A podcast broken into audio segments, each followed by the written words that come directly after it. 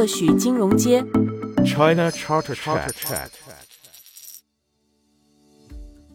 Hello，大家好，欢迎来到我们的特许金融街，我是迪峰。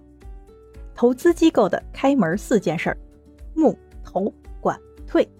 最核心的就是这四个环节。大家认为这四个环节的比重该怎么分配呢？这个占比可能是时间精力的分配比例，亦或是为个日常运营和完成使命所要做的事情的重要度的占比。再说到投后管理，可能很多人会听到类似这样的两句话：一句是。只要是好的项目，就不怎么需要投后管理。另一句是“投而不管，非礼也”，有个投后管理，才能让公司走得更远。不知道大家更认可哪一句呢？带着这些问题，今天我们就好好的剖析一下投后管理这件事情了。本期节目中，我们将谈到投后管理的各个方向和细分流派。它在整个募投管退条线中的重要性，以及如何帮助被投资产保值增值的方法论。最后还有关于投后管理在职业发展和行业前景方面的探讨。今天我们很荣幸的为大家邀请到了在私募股权投资行业拥有十六年工作经验的 Jessica。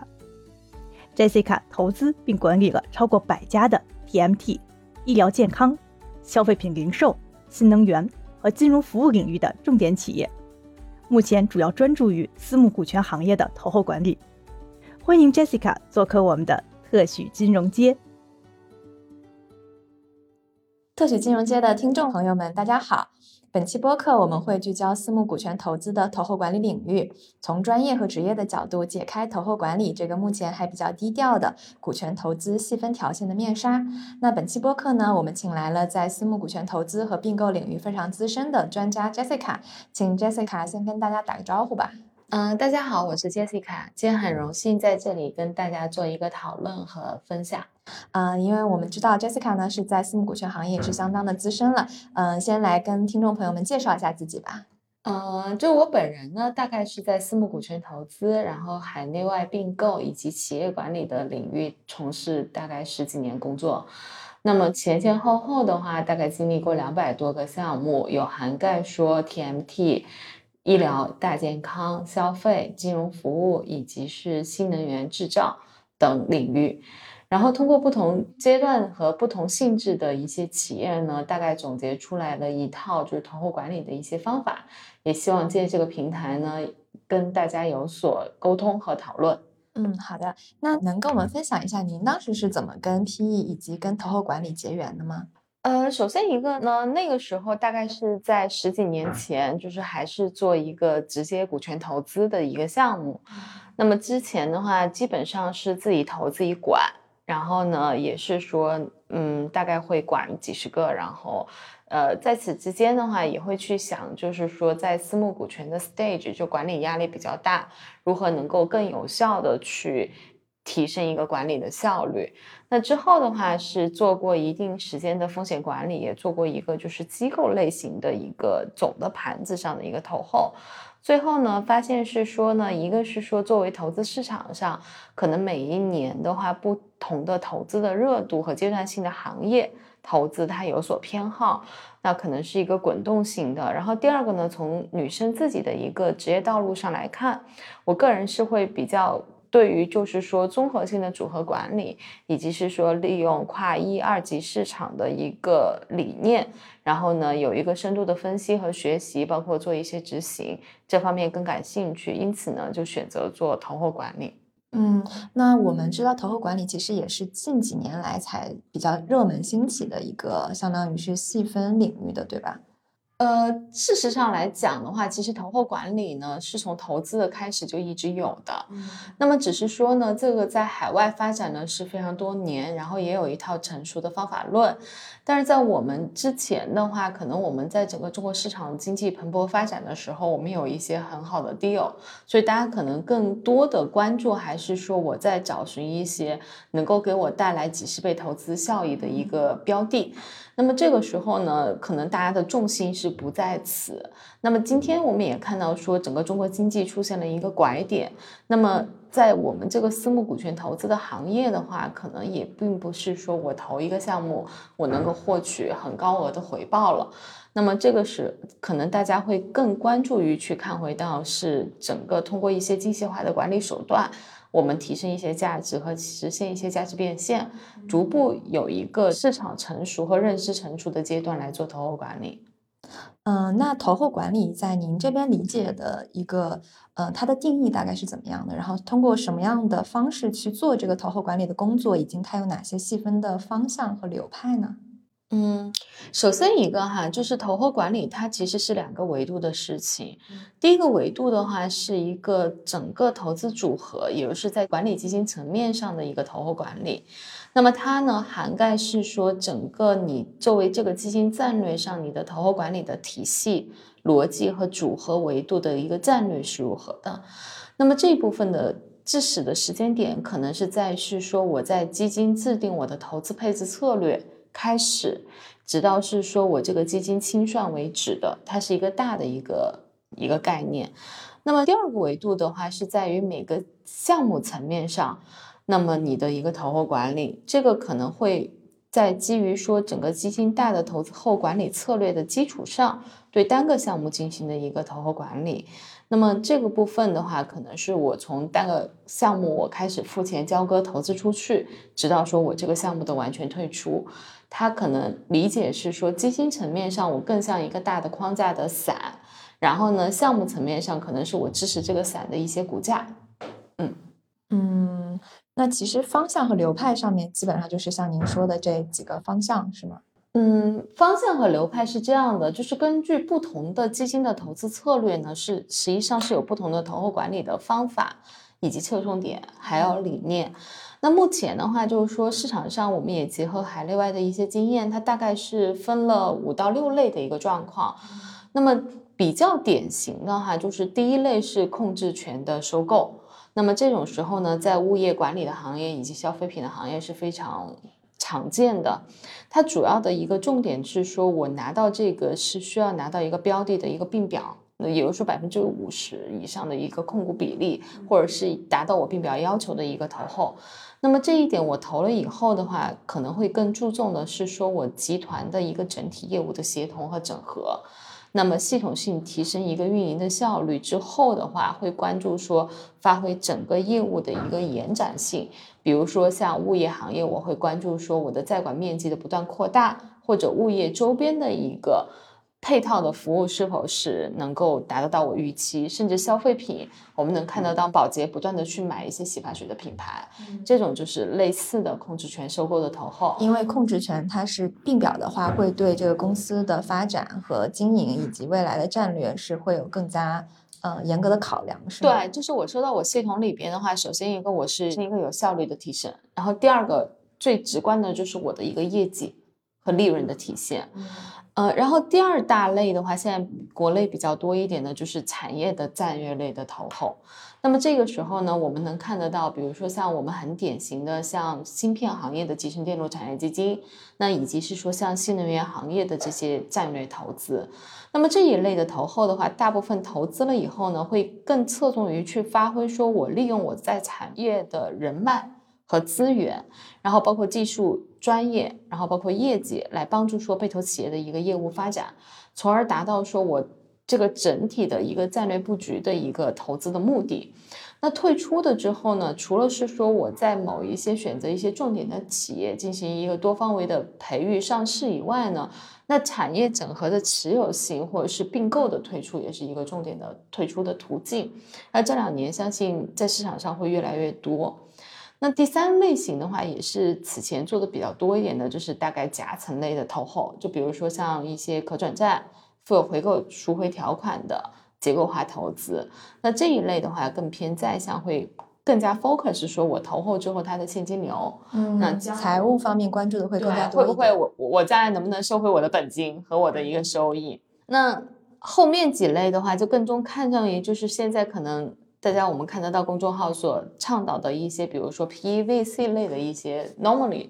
的一些投后。那可能 VC 的投资的话，我更关注的是说一个赋能投后。那么我我要去帮助企业的就是提升组织架构、人员的招聘。包括战略产品的设计，然后 PR 这类的，那么目的是说我在帮助他早期的创业人迅速的去成为一个企业的经营者之后呢，通过企业的价值提升，或者是后续轮次甚至上市的融资退出当中去实现我的收益。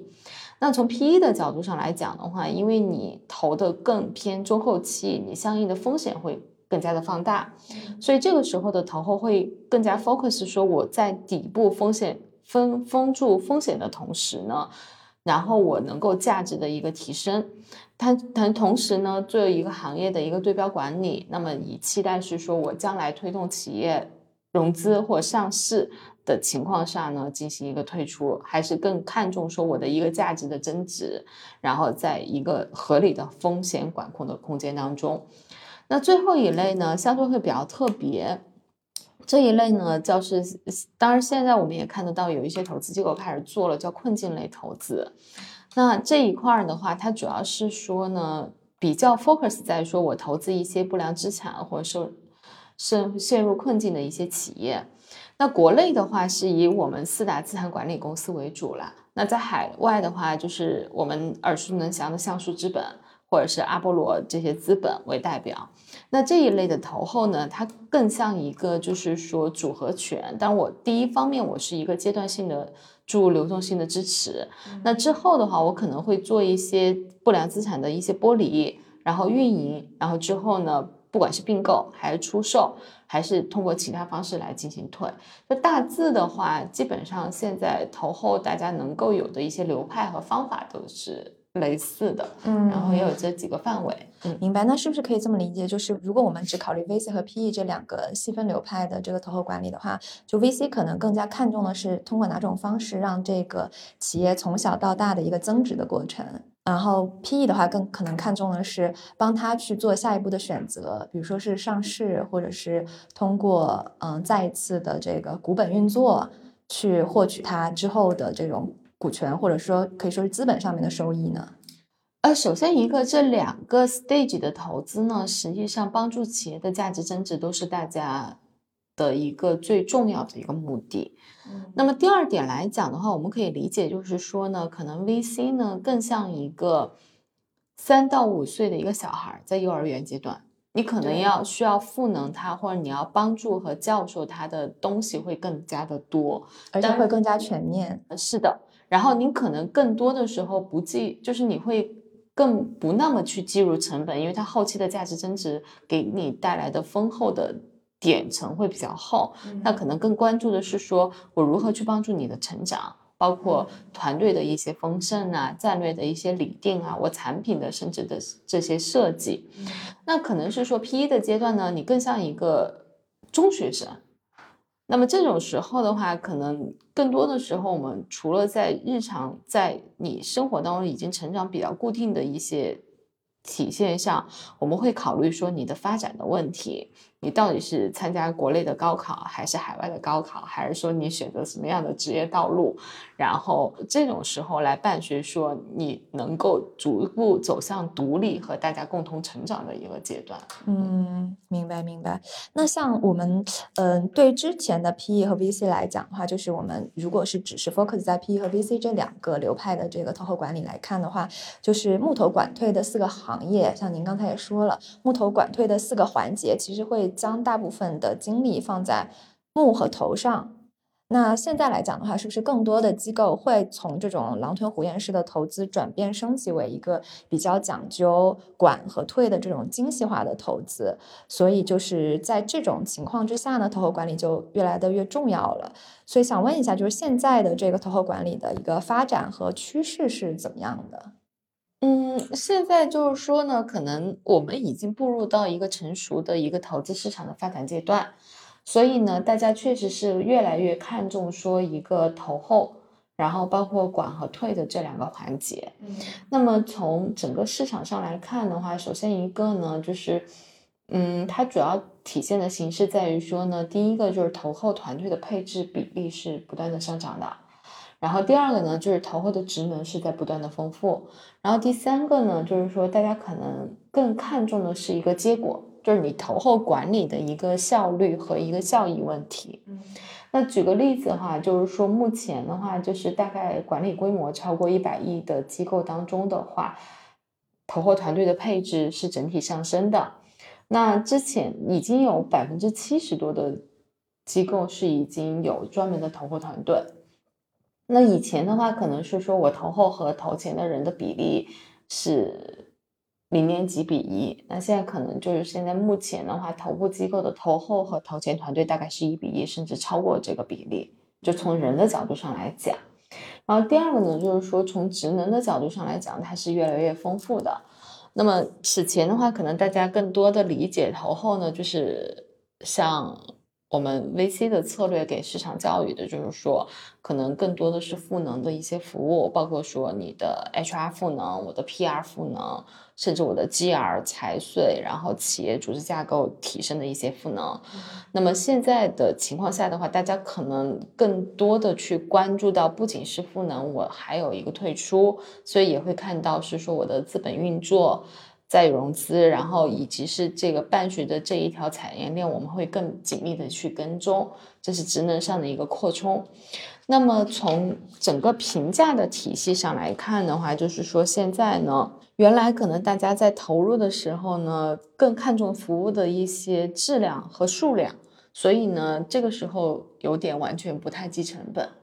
那么现在的话，可能在整个基金团队大家都在讲精细化运营的时候呢，就会落实到层面，就是说我这个投后管理，那么哪些部分该管，哪些部分不该管，那我管了之后。你的一个产出是如何的？你对我整个投资组合的一个保值增值，甚至是说将来的一个价值体现，该如何去做一个评价？那是否是这么来看回到说你的一个有效性问题？所以相对来讲的话，从这三个上面来讲，大家会显得更加的成熟，以及更加的去结果导向。明白，现在更加以结果导向的投后管理，它会在方法论上有跟之前有什么不一样的变化吗？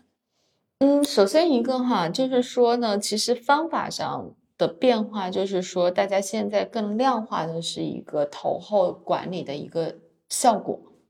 就你如何去评价这个投后管理的效果。然后第二件事情是我服务的这个对象，那么。你是不是通过我们服务的这个结果，能够给我一个更好的产出效应，或者是确保不发生更大的一个风险？然后第三个呢，从我整个组合配置的角度上来讲，那么这个点上的价值，你是不是有一个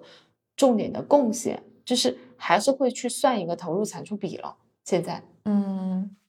那。嗯，想问一下，就是你在做投后管理的时候，可能会用到哪些的方法和可您这边比较看重的一些点，去做到被投资产的这个保值增值呢？首先，一个我们需要看回到被投资产的一个价值如何去界定的问题。嗯，那么第二件事情，我们才能会说回到保值增值，甚至到后面的价值体现。嗯，所以投后呢，就是从投后的事物上面，它一共有两个维度的事儿。第一个维度的事情在于一个价值评价，嗯，就是如何定价的问题。那么这个时候呢，我们构建了一套价值评价的系统。那么系统则包括两个维度，第一个维度在于是我们正常的基金计价的，就是每个基金都有的 book value 的维度。嗯，就是 fair value，我们这个是每个月都会去更新一次。嗯，那么这个呢，在于是说我们的账面上，我每个项目值多少钱。嗯，但这个地方呢，有一个问题就在于它有一定的滞后性。嗯，然后包括是说可能它跟事实上的一个定价有所差异，比如说一二级市场的一个估值倒挂的问题。那么第二件事情呢，我们又从整个经营的层面，因为我们每个项目实际上是每个企业。构建了一套评分表，所以价值评价这个价值其实是决定后面操作的一个基础嘛？对，就是评分表的话，我们会从事说宏观环境、整个企业财务表现，然后包括我投资时候的一些目标，然后团队风险预警以及退出的这些维度，然后呢对它做一个综合的评判，然后呢它也是跟进了不同的 book value 的计账期间，我们再看回到。每一个资产和每一个价值是如何的？那这个就说回到一个定价的一个基础。嗯，那基于定价的话，我们对企业就是会做一些分类。那么针对不同类型的企业，我们有不同的标准、不同的动作。那投后呢，我们会看回到投后呢，其实所有的企业、所有的基金会有三个标准的动作。第一个动作呢，就是日常的一个追踪和 tracking。然后第二个动作呢，叫做赋能。然后第三个动作呢叫退出。那我们之前呢价值评价和分类的一个一个结果是在于是说呢，我们如何的在不同类型的企业上面，我们去做三个动作是有所不同。所以这种情况下，我们才能决定说如何去做回到这三个动作，以达到说我在不同类型的企业的角度。资产的质量上面的角度去提升一个组合的资产。嗯，所以其实评价体系，你们通过评价体系评价好了一家公司它的价值之后，会根据它价值的不同去做后面不同的这些呃动作。然后基于这个分类之后呢，每一类型的企业我们有不同的策略。然后基于这个大的策略上面，我们再会看回到说我这三个投后管理动作该如何去执行。嗯，明白。所以其实评价体系和对于你们 portfolio 里面的公司的评价是后面后续进行动作的一个前提。对，相当于就是说我在基础的材料分析，以及是我在材料收集的阶段，这个就是必须去做回到的，而且它是。随时随地都要在做，而且保持一定的频次，不断的去复盘的一个基础性的一个工作。明白。那么在于基础性的工作上面，我们在构建说后面的打法目标是该如何去进行的。那这种方式的工作是现在投后管理大家都呃会采取这种方法吗？还是说每一家投后管理它都会有不同的器重点和它的一个不同的方式呢？呃，首先一个哈，就是不同的基金，我们还是看回到你在投后管理是两个层面的问题嘛。第一个是基金层面的一个投后管理的策略，它其实是最开始投委会制定我投资策略的时候，我整个基金的投资配置策略的时候，我要制定我整个投后管理的策略。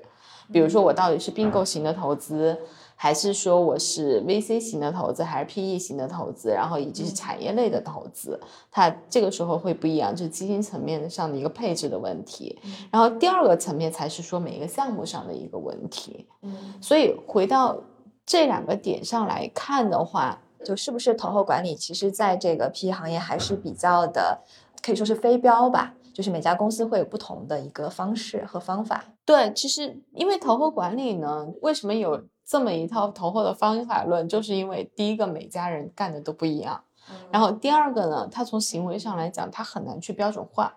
所以为了提升整体的效率和提升整个就是说我的价值一个增值和评判的基础上，我们希望达到的一个结果是说我有一个尽可能标准化的流程。所以基于此，我们才做这么一个评价的体系。当然，每一家基金肯定是不一样的。嗯，就是基金行业大家通用的，肯定是我有一个记账的基础。但除此之外的话，可能每一家的评分表，包括评分的系统可能会不一样，因为有一些是有，有一些可能没有，正在构建当中。嗯，那么可能基于我们的话是是说，我可能会更看重从 PE stage 的一些项目。我可能会看重说，比如说宏观市场、行业，然后团队，然后风险，然后退出啊这一类型的一些指标，然后拟定是基于我本身的投后管理策略去拟定我一些投后管理的一个评价体系。明白。那像之前您提到过的精准赋能，它也就是说从动作这方面上来讲的话，你们可能会通过哪一些细分的一些动作去让这个可能。原来不是特别优秀的一家企业成长起来呢？呃，其实是这样子的，就是说呢，我们基于评价体系，我们对投后进行了一个分类，我们的一个资产进行了一个分类。那分类之后的话，所谓的精准呢，我觉得是有两个维度的问题。第一个目标精准，就哪一类型我是可以去重点去做一个赋能的。嗯。然后呢，第二件事情呢，目的精准，就是我。到底我赋能之后，我需要达到什么样的一个效果？然后第三个呢是动作精准，就是我有所为和有所不为，哪些事情我做，哪些事情不做。所以说呢，基本上呢，基于此的话，就是目标类的话，就是我们基本上在之前的一个分类体系呢，我们可能会把项目分成三类。那三类的话，可能我们可能更多的话会去针对是说中间的这一类做一个。精准性的赋能，因为呢，可能跑得最好的一些企业的话，它相对比较成熟，嗯，它可能赋能的需求并没有那么的大，然后甚至是说它可能赋能的时间点要求和精力也要求的不是那么多，所以它能够自循环的去做一个事儿。那么这个时候呢，可能赋能的要需求不那么大的情况下呢，我们可能更关注是中间的这一类。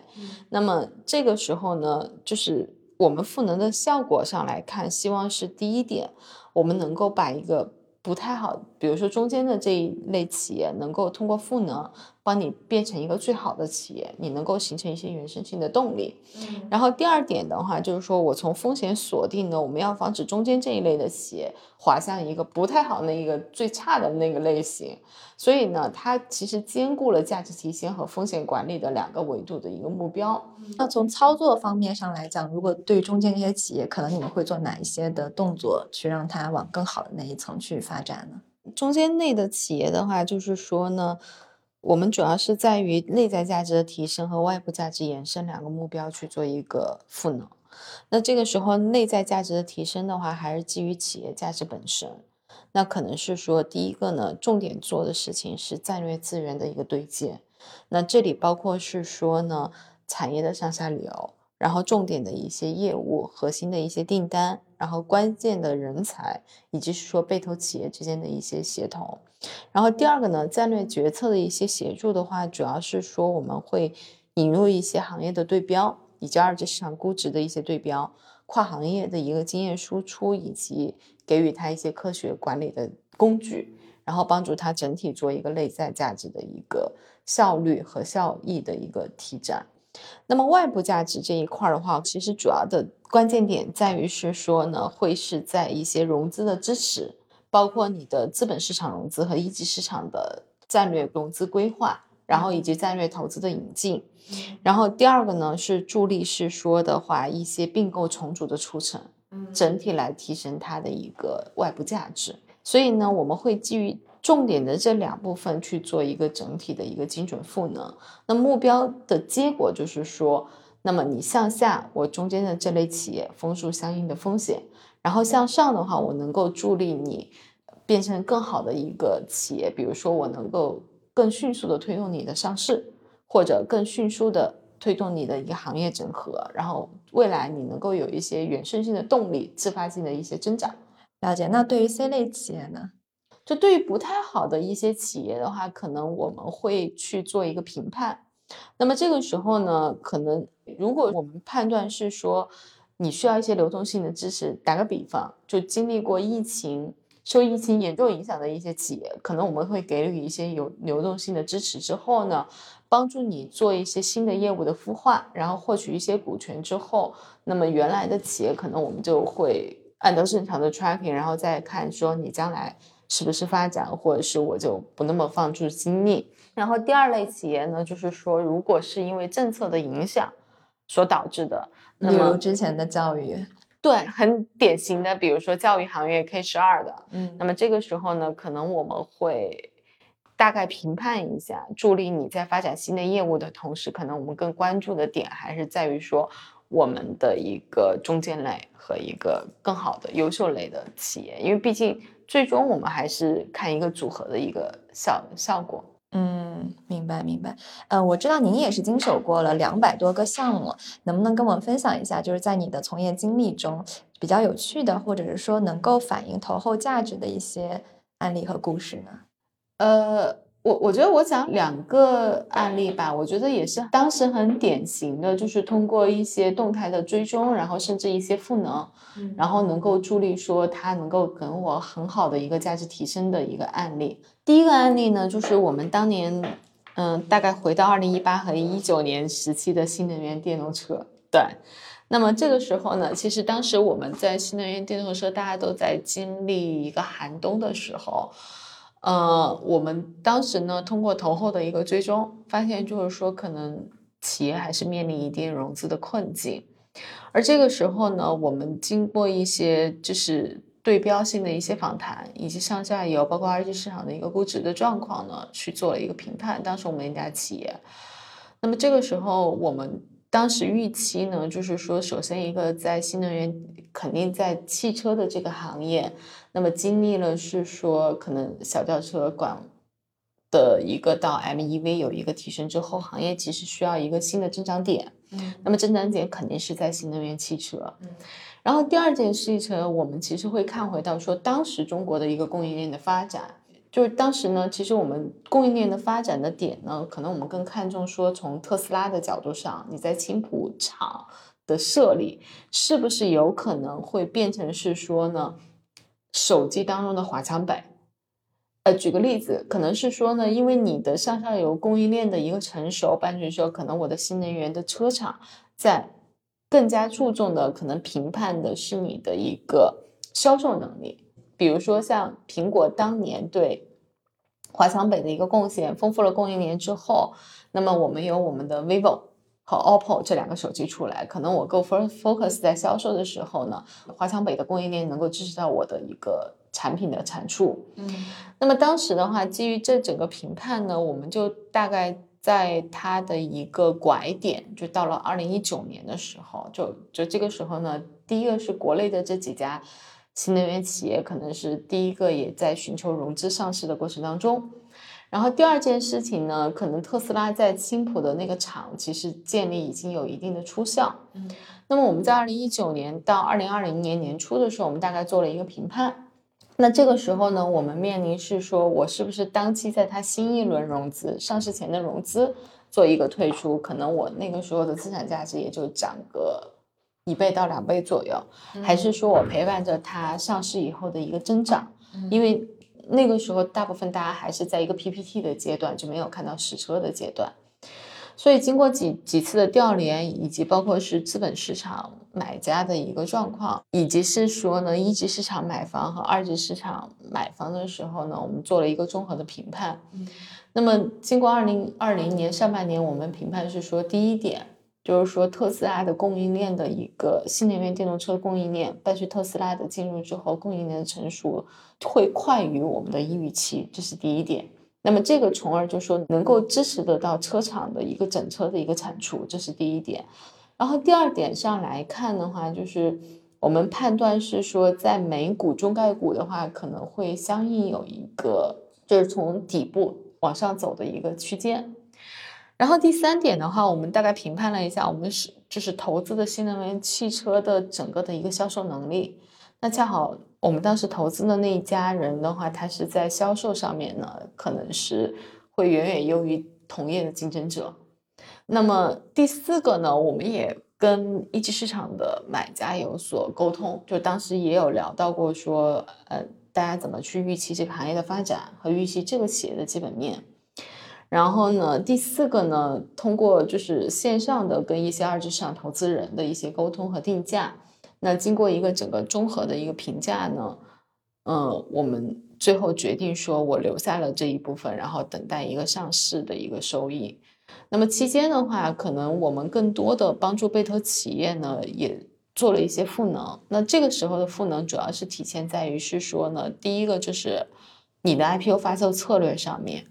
的一个支持，然后包括分析的一个支持，然后包括是不同的一个发售策略的一个支持，也是外部价值的提升。然后呢，这种共同的角度上呢，去看回到是就是助力它上市，从而能够进一步去推动说我们这个延后退出策略的一个执行。嗯，所以这个项目相对会比较经经典的点呢，就是第一个点呢，在于是可能当时它在我手上来看，它并不是。它是一个需要锁定风险的项目，那么可能是说经过大家一系列的一个分析，我觉得第一个是最紧密的一个跟踪，嗯，然后呢，第二件事情呢，还是是说就是对它有一定的外部价值延伸的一个赋能，然后呢，整体的一个组合拳最后达到是说这个项目上市以后还是赚了十倍，然后也现在也成为了一个头部企业。嗯，所以如果当时的投后管理，可能当时你们的对于行业或者对这家公司，包括对于大环境的了解不是特别的透彻和深入的话，有可能做出了相关，可能在嗯、呃上市之前就推出的决策，就会导致你们这一单业务的增长量没有那么的漂亮了。呃，确实是，就是首先一个呢，当时上市前退的也蛮多的。首先一个，我觉得紧密的追踪和一个准确的价值评判，这个是一件非常重要的一件事情，嗯这个是所有判断的一个基础。嗯然后第二件事情的话，就是我我会认为是基于对二级市场的了解和基于对整个新能源电动车行业的了解，这一件事情也是非常关键的点。所以是不是可以理解，做一个优秀的投后管理的人，不仅仅需要对整体的公司的这一套从目标分解，包括精准赋能体系的一个深入的了解，包括对于被投企业的了解之外，他还需要对于呃行业的发展，包括宏观经济的变化，包括二级市场的变动，有这个比较精准的 sense。呃，其实这一点的话，就说回到是说投后管理人应该具备什么样的一个素质的问题。那大家不是常常会讲一句话叫做“你卖的总会比买的精”，所以这种情况下呢，首先一个你从买和投，你需要构建的一些最 fundamental 的一些能力，其实你投后是同样需要具备，而且必须更加深入的。然后第二个点上来讲的话，就是说投后呢，更多的时候呢，可能跨市场和跨不同领域的一些经验也是非常的重要，因为呢，它会支持到你不同的一个价值获取，然后信息获取以及赋能的一个来源，从而是说我能够去帮助得到是被投企业的发展的同时，能够帮助得到我我们自身的一个组合发展。然后第三个点在于是。就是说，其实卖这个动作上，good timing 也是很重要的。所以呢，可能我早卖几个月和我晚卖几个月的结果是往往不太一样。效果是相差对，所以呢，关于这个 good timing 的判断，我觉得还是除了有一些基于这些基础之外和夯实之外呢，我觉得还是需要有一定的经验主义和有一些预期趋势性的判断。嗯，这是这是投后人可能除了 fundamental 更多的之外的话，我觉得不断的 practice 和更多的一个管理的一些任务和管理压力下面，包括你的管理经验上不断去总结和复盘思考的维度上的一些层面东西。嗯好的，那我们自然呢就从专业的角度转变到了职业的角度。后面也想，因为我们 CFA 的，包括我们这个特许金融街的很多听众，他也是比较年轻的，或者是说在嗯、呃金融领域想要寻求一些职业上面发展的人，然后想嗯、来问一下，如果是从就业的角度上来分享的话，目前的这个投后管理的工作的市场和就业的路径是怎么样的？第二个案例关于精准赋能的是想分享，是说从帮助企业业务的增长，从而帮助说我整个项目的一个风险的管理，以及项目的最后的业绩的提升。呃，这个项目呢是我们当时投资的一家企业，它主要是做医疗耗材的生产、批发，以及是说 to B 的一部分生意的企业。那么它有一部分百分之五十的点呢是针对于线下的药房。然后做一些医疗的小的耗材的一些供应。那么在疫情期间的话，它其实百分之五十的，因为没法线下开店，所以它百分之五十的业绩呢受到一个巨大的冲击。而这个同时的话，它获得了就是海外的一个订单投标的机会。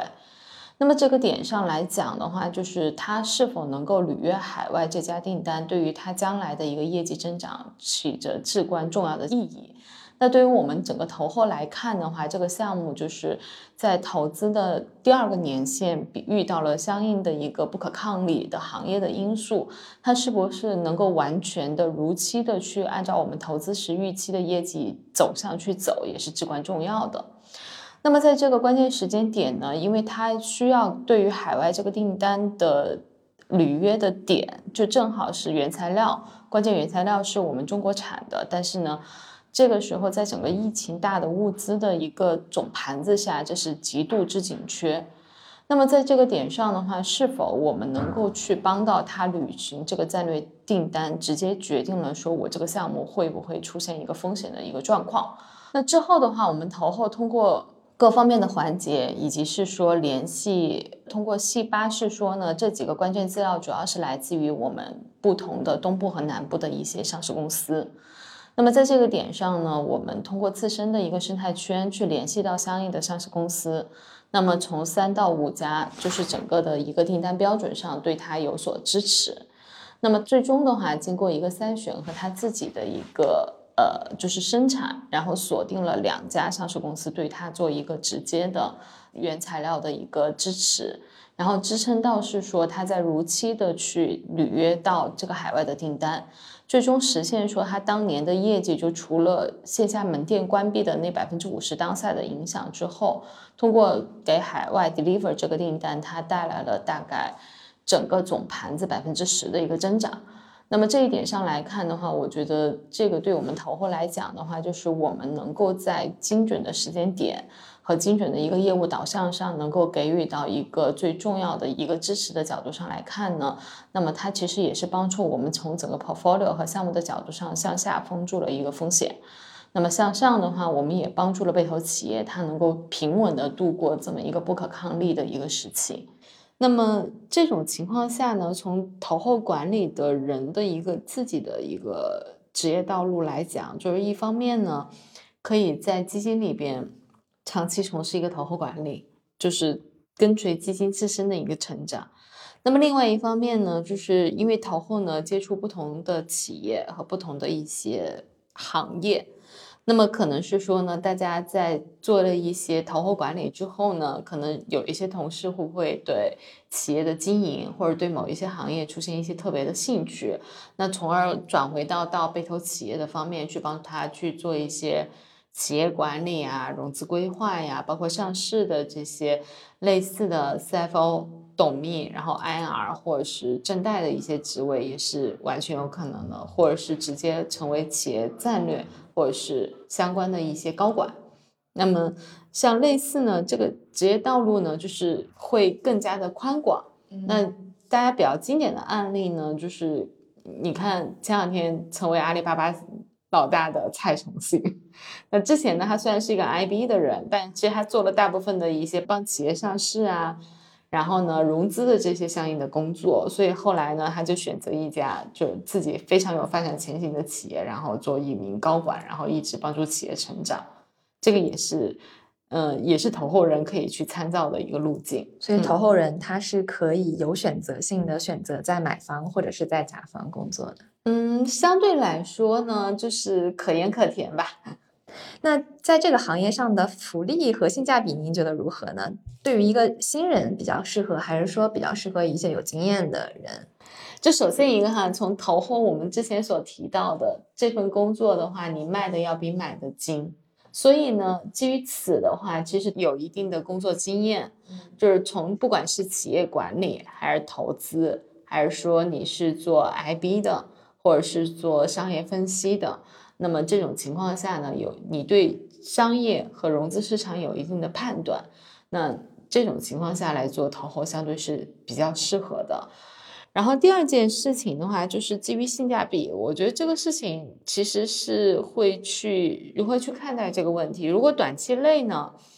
投后肯定是性价比不是那么高的一份工作，嗯，就是因为第一个呢，它本来在整个基金的团队里边，它不完全的属于一个前台，就是跟投资团队比，所以它肯定是从 package 的角度上来讲，没有投资团队那么的诱人。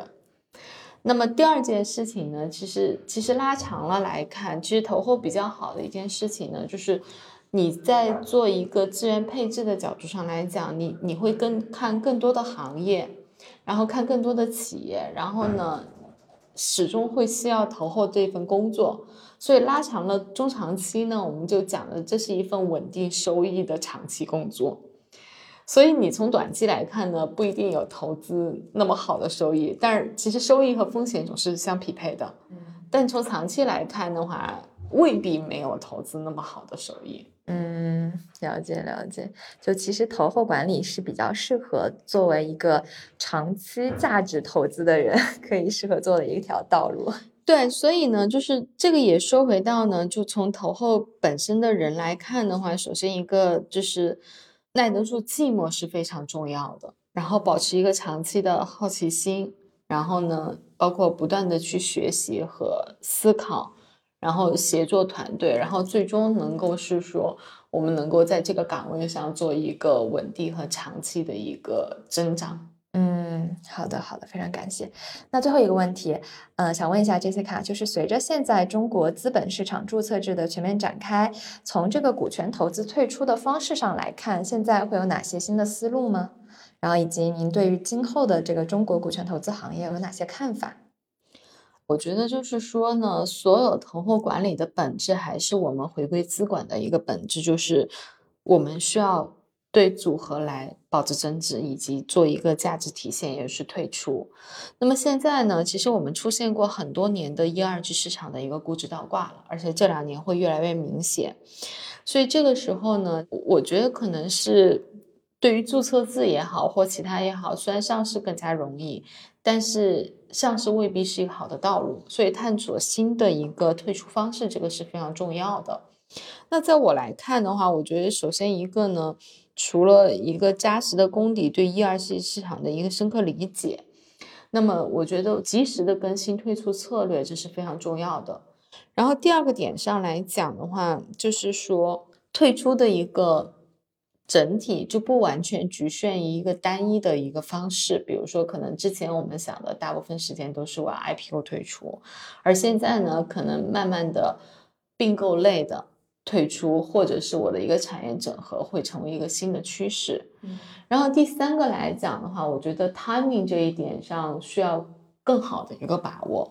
可能之前我们的案例看到是说，我是一级市场等了几个月，然后等到它上市以后退。那么可能在二级市场不景气，甚至越来越股指倒挂的时候呢，那么是不是我们通过综合的判断和紧密的追踪，我提前在新一轮融资当中做一个退出，也是一个更好的选择。所以这一点上来看的话，就是我觉得在择时的这个点上，大家要保持一个更灵活。嗯，这是我自己目前对于退出的相对的一些看法。那您认为今后的这个中国股权投资行业可能会有哪样的发展呢？因为现在的中国股权投资行业是不是还是比较卷的一个赛道？我觉得任何一个市场或者是行业，它经历过一个就是蓬勃发展和进入者众多的时候呢，回归到市场的有效性，它会有一个出清的过程。嗯，所以将来的话，肯定是越来越体现的是一个马太的效应，就强者恒强。